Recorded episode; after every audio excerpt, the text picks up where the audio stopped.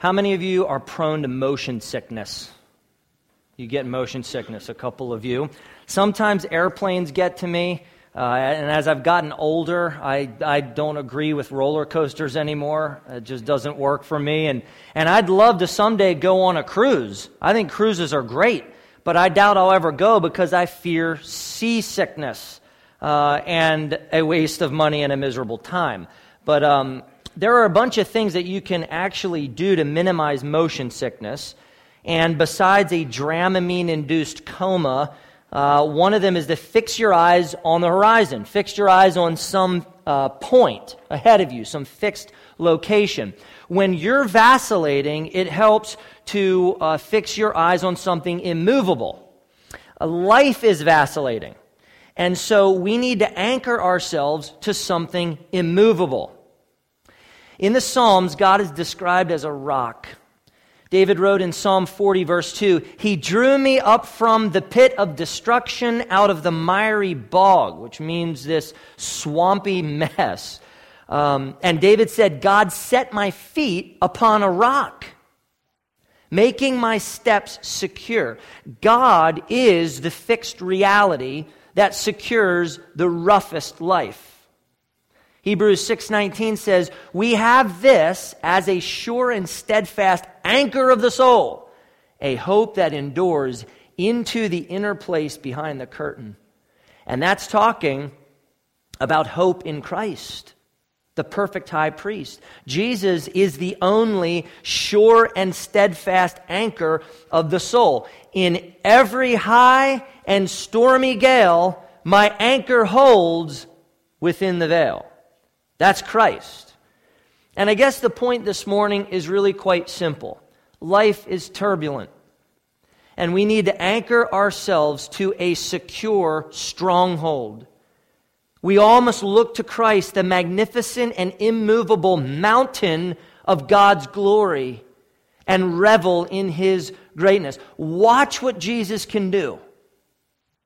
And then be so impressed that he uh, can do these incredible things that you worship Him and that you trust Him. Each of us should be so astonished at the divine capability of Jesus that belief and worship and praise are the only logical and inescapable responses. So this morning, let's gaze at the glory of God. I wish chapter 11 could be one long sermon but, but it would be long and hard to endure. This chapter is spectacular, but we can't rush through it or we'll miss something and we'll miss part of the wonder of it all. And so today is the glorious summit that we have been waiting for.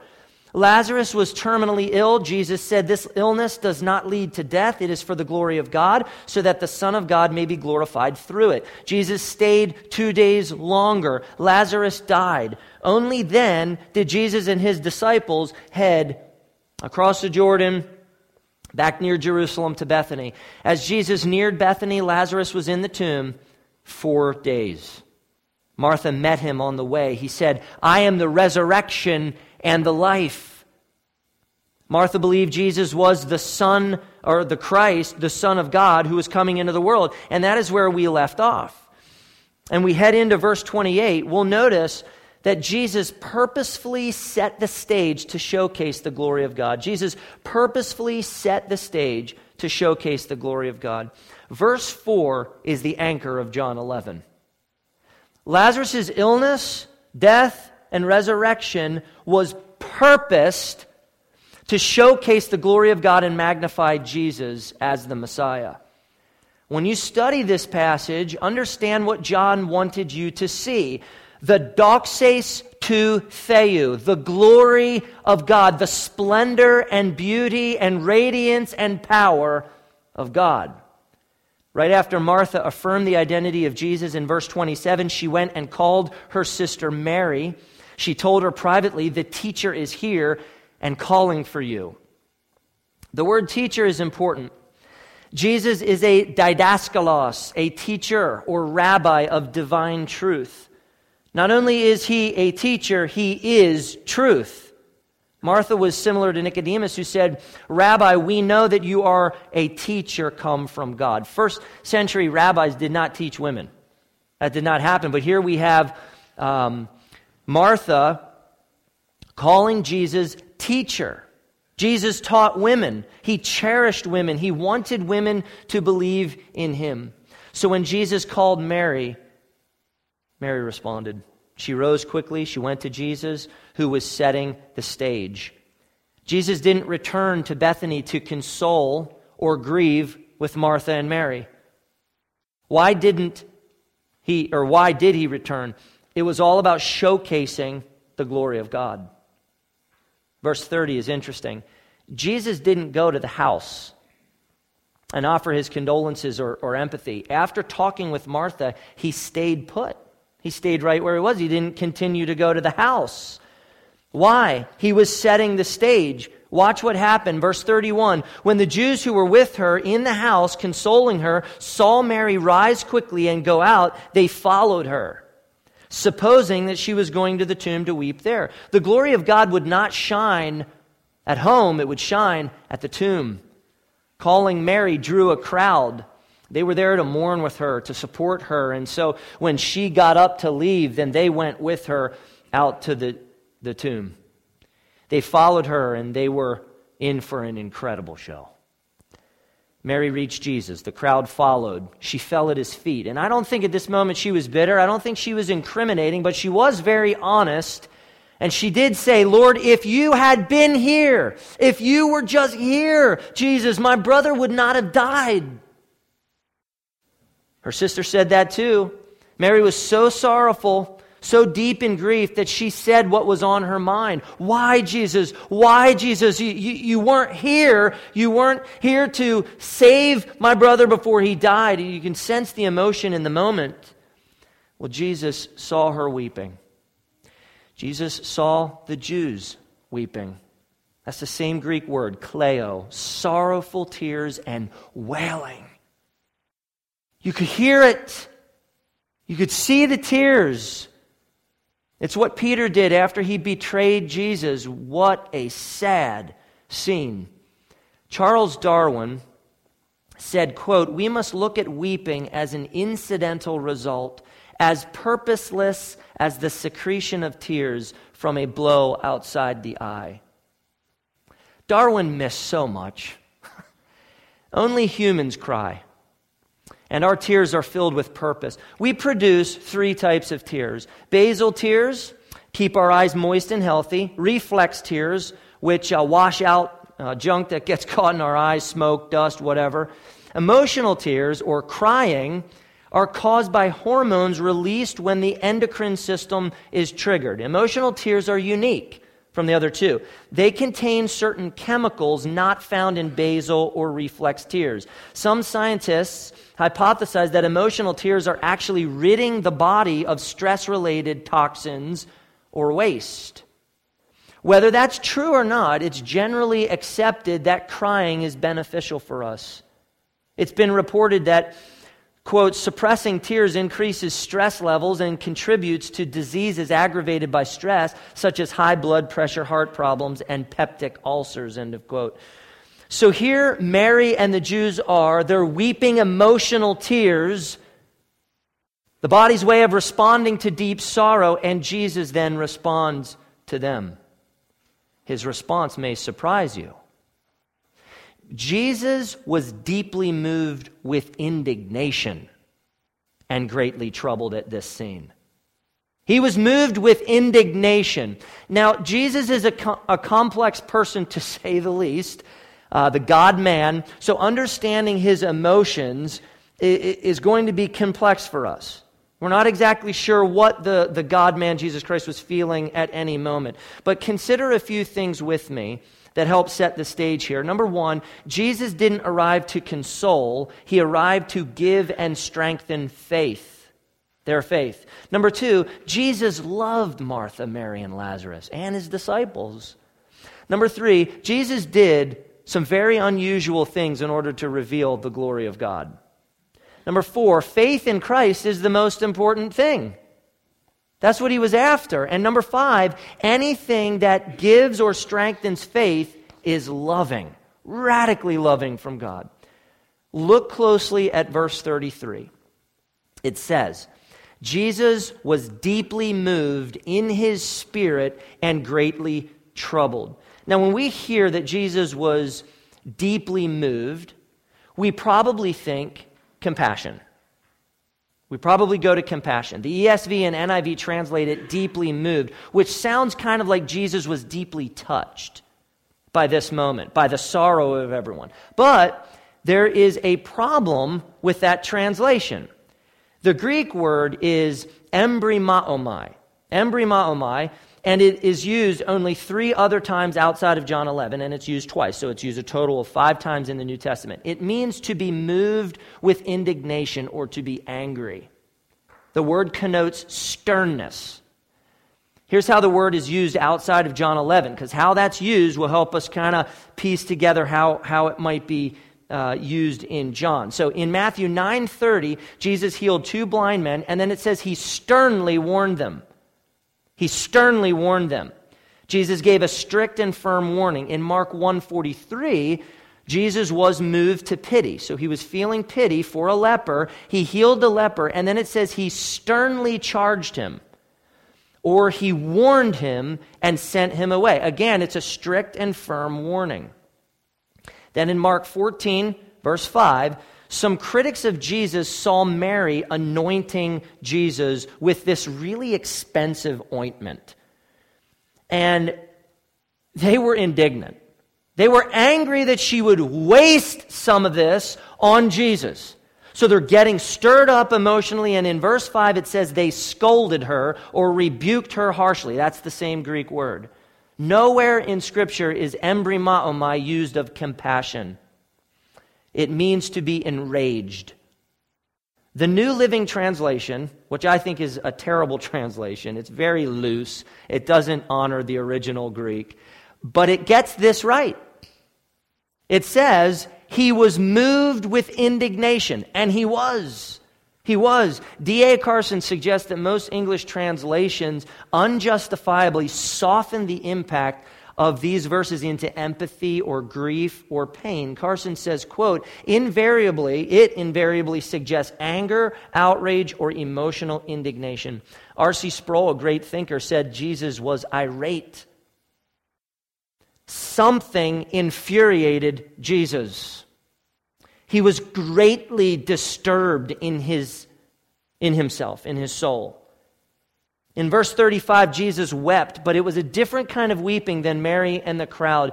It's a different Greek word. He didn't wail aloud, he, he shed tears.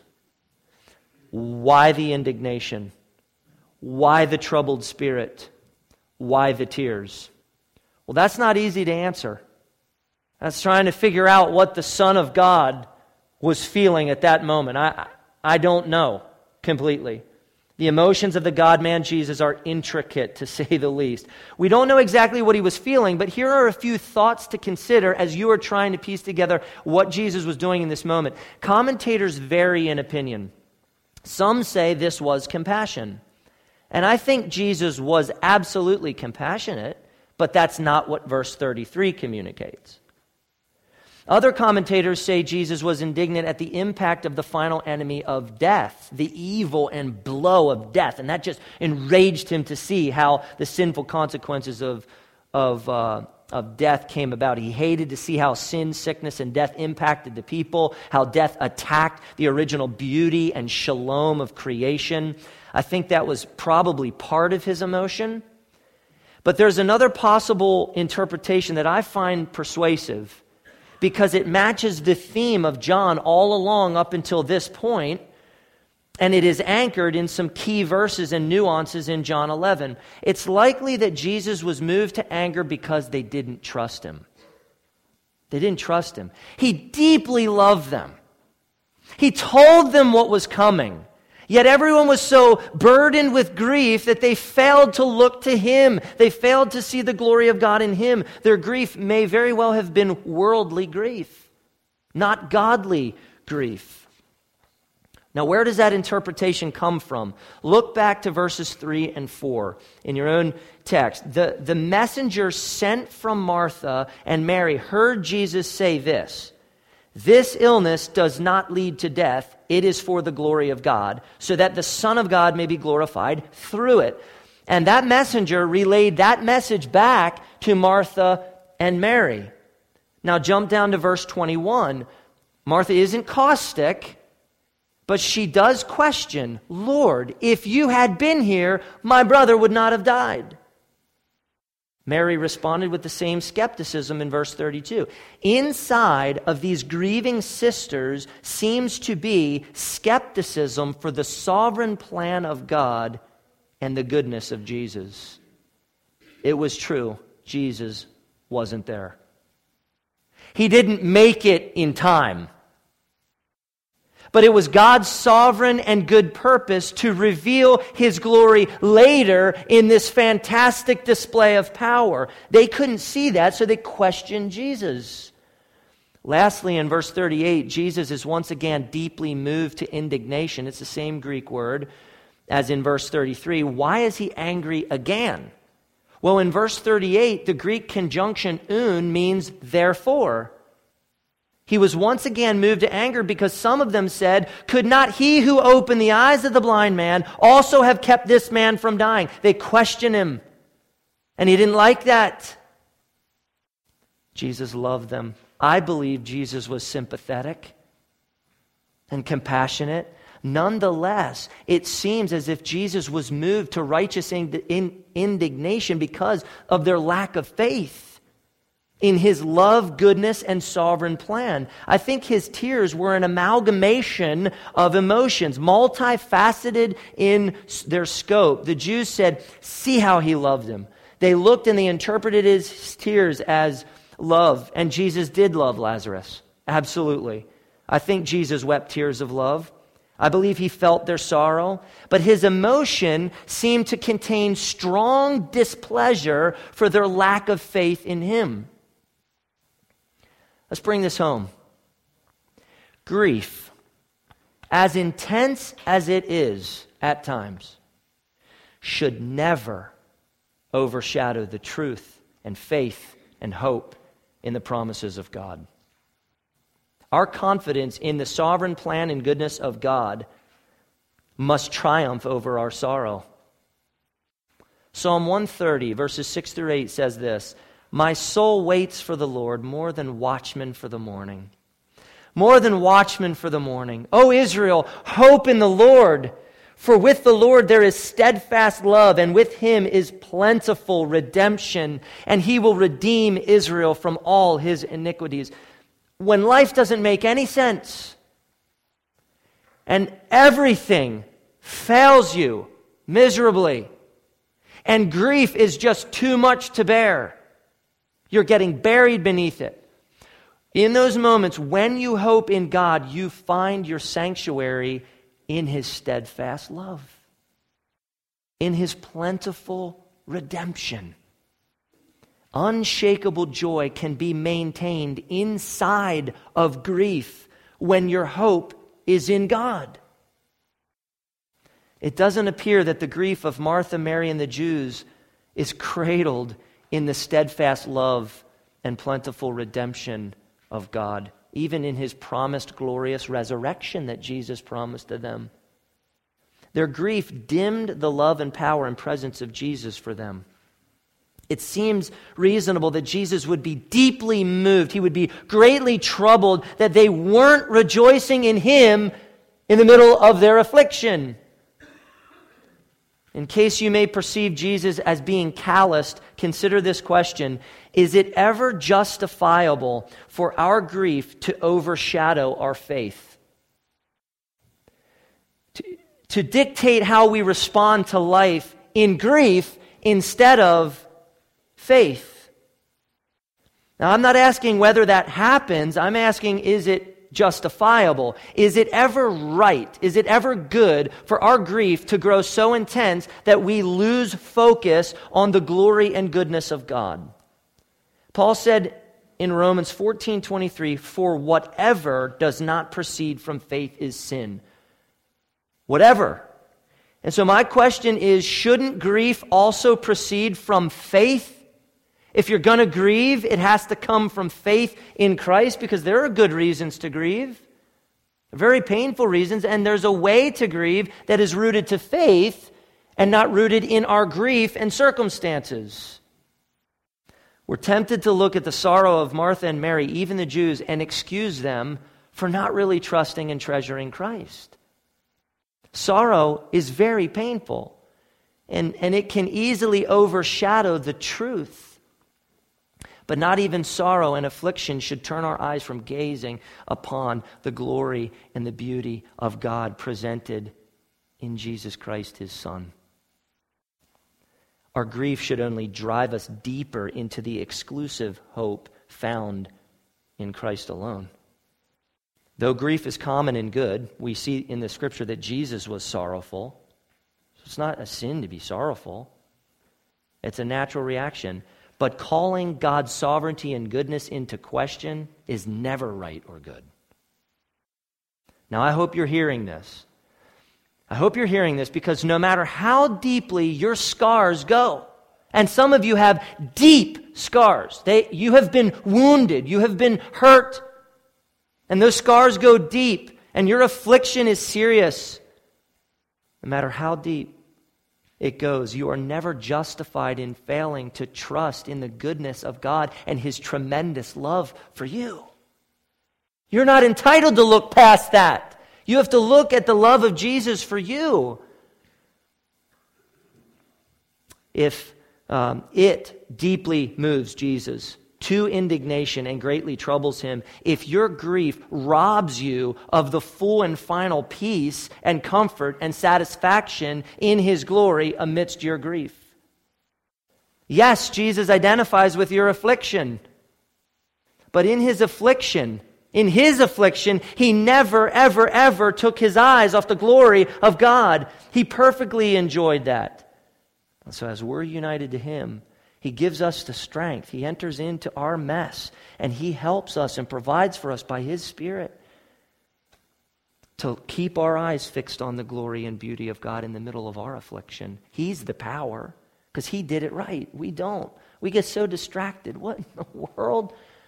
And there he is, keeping us centered. When you grieve, is it for the glory of God? Is it for the glory of God? Do you trust God while you grieve?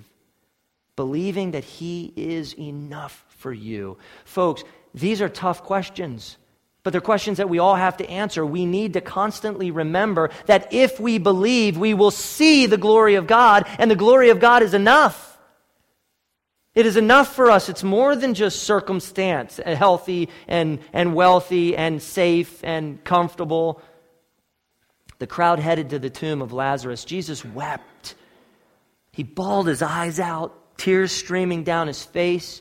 Some saw Christ's love for Lazarus. Others were skeptical. Man, if this guy could heal a blind man, where was he when they needed him with Lazarus?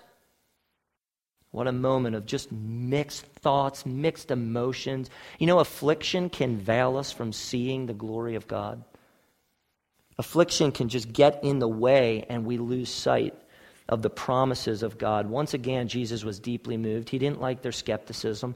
They all arrived at Lazarus' tomb. Lazarus was buried in a cave, which was customary for more uh, affluent families in the first century. So a big stone was rolled in front of, of this. Uh, tomb that's cut out in the rock, and, and it was likely there to prevent animals from getting inside and maybe even to cut down on a little bit of the smell. Um, Jesus said, Take away the stone. Take away the stone. And there was hesitation. It didn't seem like they jumped on that, like, listen, get the stone. There was hesitation there. Have you ever been asked to do something and inside you're like, ah, I don't think that's a good idea? and you're considering what's going on, you're like, this is bad. We shouldn't do this. And so you're hesitating. And, and so if you've ever been in that situation, I think you could probably identify with, with uh, uh, Martha, or Mary rather, in, in this moment. At this point, people don't seem to be making the connection with verse 4 that Jesus could do something to display the glory of God. Martha, the questioner, said, Lord, by this time there will be an odor for he has been dead four days. She was kind of like, Are you sure you want to remove that? Because it's going to stink. And my brother has been inside there decaying for four days. This is not a good idea. Let's, let's, let's not make matters worse here, Jesus. And verse 39 reinforces twice that Lazarus was indeed dead. It says it twice. It's just proving the point. He was dead. No tricks, no magic, no illusion. Lazarus was gone. Online, I, I found this thing called the blind spot test. Some of you might have taken it before. But on this uh, white piece of paper, you have a dot on the left side and a plus sign on the right side. And you're supposed to close your right eye and focus your left eye on the, the uh, plus sign on the right side. And as you move in closer to the screen, right around 18 inches or so from the screen, the dot on the left completely disappears. It vanishes. You cannot see it. And then you'll like open your eyes and there it is again. And you close your right eye and you move in at about 18 or 19 it, inches, you, you can't see it. It just flat out vanishes. Now, of course, it's still there. The reality of the dot has not changed, but our ability to see it, because it falls in our blind spot, we miss it. We can't see what's going on. There's no dot there. Oh, yes, there is. It was there when you were 40 inches away, and it's there when you're, you can't see it at 18 inches away. Grief can create a blind spot. Grief can blind us to what we otherwise would see or should see. Martha was skeptical. But Jesus reminded her, Did I not tell you that if you believed, you would see the glory of God? Did I not tell you this? Jesus' statement in verse 40 is a summary of what he relayed through the messenger in verse 4 and what he explained directly to Martha in verses 23 and 26 through 26. Somehow, this entire Lazarus situation would result in seeing the glory of God for those who believe in Jesus when we believe Jesus, we see in Jesus the glory of God. Now, we don't have cable, but I love HGTV. I don't know about you. Love it. Could watch it hours on end. And they have this uh, one show, Fixer Upper. Fixer Upper is awesome. I love this show. And uh, Chip and Joanna Gaines uh, and they have four kids. They live on a farm. And they go around Waco, Texas, and they're investing in these homes and they're helping these homeowners who buy these properties to uh, renovate. And they do amazing work. I mean, they're really good. Joanne is very tasteful in what she does. Chip offers this comedic effect, and he does wacko things, but he's like a really hard worker and does a really great job. Well, after they finish and invest all this in the home, they bring the homeowners in front of this huge, massive picture of the home. And, and they're looking at what the home used to be, this old picture, and it's split in the middle and it's on wheels. And so they're looking at this, and it's in front of the house, and then they pull it away and they see the renovated house. And the people are like, I mean, they, you just see they're like weird with, oh, my house, you know. And um, it is a great moment of like unveiling and revealing this big renovation. It's amazing. And, and if you've seen the, the Ty something or other, he did this move that bus, and they moved the bus. Uh, same type of thing, this big unveiling. Jesus has set the stage up until this moment for the m- most fantastic miracle you have ever heard of. You have not encountered something more cool and more glorious and more majestic and more magnificent and more miraculous than this here. This will just blow your mind. It happened. This is history. Folks, this is real. We're not watching this in a movie. This is not a, a stylized version of something that takes it too far in a film or in a TV movie or whatever a big crowd of people was there to see this. It wasn't special effects, it wasn't magic, it wasn't illusion, it wasn't a movie, it was real. Jesus reveals the glory of God, even in affliction, to produce and strengthen faith in us. Now, if you're not a follower of Jesus Christ this morning, I want you to listen to this. God is glorious. God is glorious. And he is still revealing his glory to people through the truth, through the good news of Jesus Christ. God is able to take the most broken down person, just a broken and fractured life with pain and scars and bruises, and he's able to reveal to them the glory of God and instill in them a faith that will cherish the glory of God even in affliction. What I'm saying is that God can awaken your heart this morning to see and savor His glory and can produce in you hope and joy that endures even the worst of affliction. Without faith in Christ, you don't have that. You, you don't have that ever durable hope and joy. You can't see something that would make all the difference in your life, in the pain and confusion of your life. You're missing out, is what I'm telling you. If you don't know Jesus, you're missing out. You can't see. And you need to look to Christ and see and savor his glory. And until you do, you are in the most precarious and uncertain state. God can produce great faith in you. Look to the grandeur of Jesus in the gospel, in the Bible, in the Word of God. How sad it would be if you wore two eye patches to the Grand Canyon. How sad it would be if, if you're before the breathtaking view of the Grand Tetons and you refuse to open your eyes. You didn't want to see. Believe in Jesus Christ and gaze at the glory God. They took the stone away. Jesus lifted up his eyes and he prayed. He prayed so that every spectator would hear him and believe that God sent him. He prayed so that when they observed what would follow, they would, they would understand his union with God. They would understand that God is his Father and he was sent from God they would see and sense and experience his divine power, and they would be so awestruck at it that they would place their faith in Jesus Christ. And so Jesus prayed, Father, I thank you that you have heard me. I know that you always hear me, but I said this on account. He's saying this out loud so they could hear, but I said this on account of the people standing around that they may believe that you sent me. They heard him say that about them. Jesus finished his prayer. The crowd waited.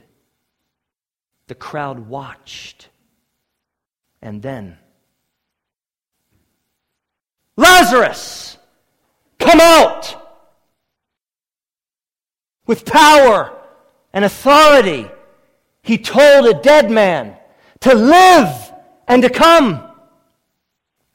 The impossible happened.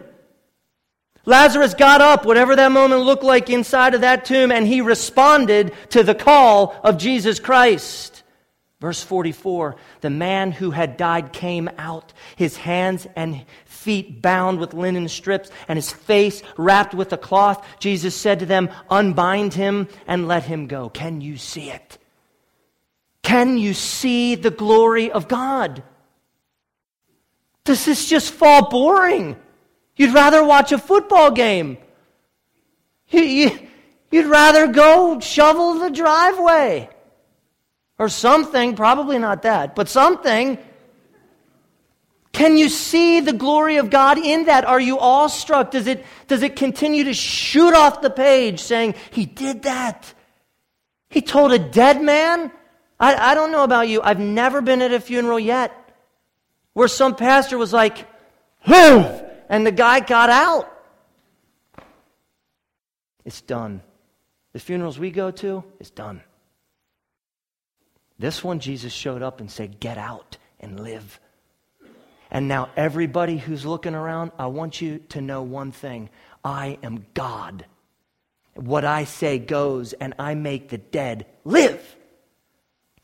Are you spiritually dead this morning? God can command your soul to live and he can give you faith. Jesus is sovereign over life. He's sovereign over sickness. He's sovereign over death. Jesus causes the dead to live. You have never seen anything like this. I have never seen anything like this. Nothing is this glorious. If Jesus can cause the dead man Lazarus to live and walk out of that tomb, imagine the life that Jesus can give you. Oh, man. Can we just treasure him together? He gives life to dead things, and everybody by nature is dead in sin. You're not choosing God. God chooses you, and He awakens your soul because you are a dead soul until God's grace comes and visits you. You have no hope apart from the sovereign grace of God coming to you and awakening your dead soul. And He can, and He does. His effectual grace is something to rejoice over. His power that Jesus gives spiritual life to dead souls and sustains for his people the good life forever. I, am not moralizing this. I'm not saying it's an allegory. He raised a dead man to life, but he also, in application, has the power to raise the spiritually dead. Jesus is glorified through the resurrection of Lazarus, not simply because of his sheer power and the magnitude of this miracle, but also because he gives and strengthens faith. Verse 45 says it Many of the Jews, therefore, who had come with Mary and had seen what he did, believed in him. The crowd of eyewitnesses saw what Jesus did. They were paying attention. What would you even say? I got nothing. He just did that. I believe in him. I see the glory of God in Jesus and, and I trust him. You're all I want because if you can make that dead guy get up and walk out of that tomb, I don't need anything else. I just need you. I just want to experience that glory forever because I've never seen anything like that. That's what you do when you see the glory of God, like we have seen it this morning. You believe it. You trust it. You treasure it. You savor it. You build your life upon it. Because there's nothing more glorious than this. You either believe it for the first time or you deepen in resolve in your faith. Jesus Christ is glorified when people see his great power and beauty and therefore savor him as their, their supreme happiness all the sorrows and tears and lamenting built to something. They built to seeing and savoring and enjoying the glory of God in life after death. Think about that. Seeing the glory of God in life after death. What Jesus did that day is a taste of what is to come. Jesus asked, Did I not tell you that if you believed, you would see the glory of God? And my, did they see it in Him. If you want to see unparalleled joy, if you want to experience the fullness of something that will blow your mind for eternity, and I admit it's dim right now because we're sinful and we're looking and we're like, man, I just, I know I'm not seeing this like I should. But if you want to see that forever, things that are unfathomable, things that have not been revealed yet in the fullness of the glory of God, you need to believe in Jesus Christ. You need to trust Him with your whole heart because if you don't, you're never going to see. And don't you want to see? I want you to see. I want to see. I hope you want me to see. There's a lot of wanting and seeing. All right.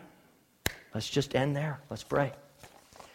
Oh, Father, my, what incredible power Jesus has to raise a dead man to life. And I pray that when we hear about this glorious history, that we are not lulled into a sleep or a stupor or boredom, that we somehow would think about lunch. I shouldn't even mention it because then it's easy to think that. God, I pray that we can see your glory as you have presented it in your Son. Your Son, Jesus, is amazing. And we confess we don't see his glory like we should. God, it's just so veiled for me. And so I pray that you by the power of the Holy Spirit, open my eyes even more to see your glory. Maybe someone this morning can't see your glory. I pray that you open their eyes to see it. And I pray that we can love each other, to encourage one another, to grow, and to push forward, to see and delight in your beauty and your glory even more by faith. God, help us in these last two songs to rejoice in the truth, to rejoice in your Son because he is glorious. In the name of Jesus, our glorious Savior, we pray.